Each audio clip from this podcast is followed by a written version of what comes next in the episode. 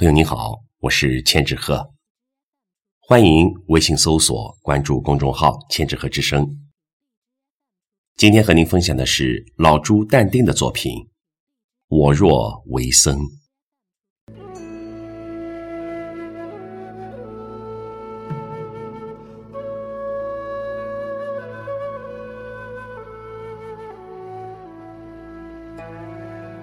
我若为僧。必入西川，必择一座山之巅，与白云为伴。我若为僧，必念真经，声如洪钟，唤醒每一条路、每一个人、每一座山村的清晨。无论南无阿弥陀佛。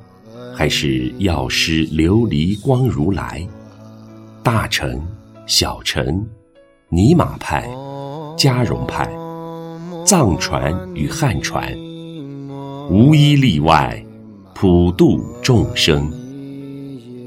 我若为僧，你是否愿意削发为尼？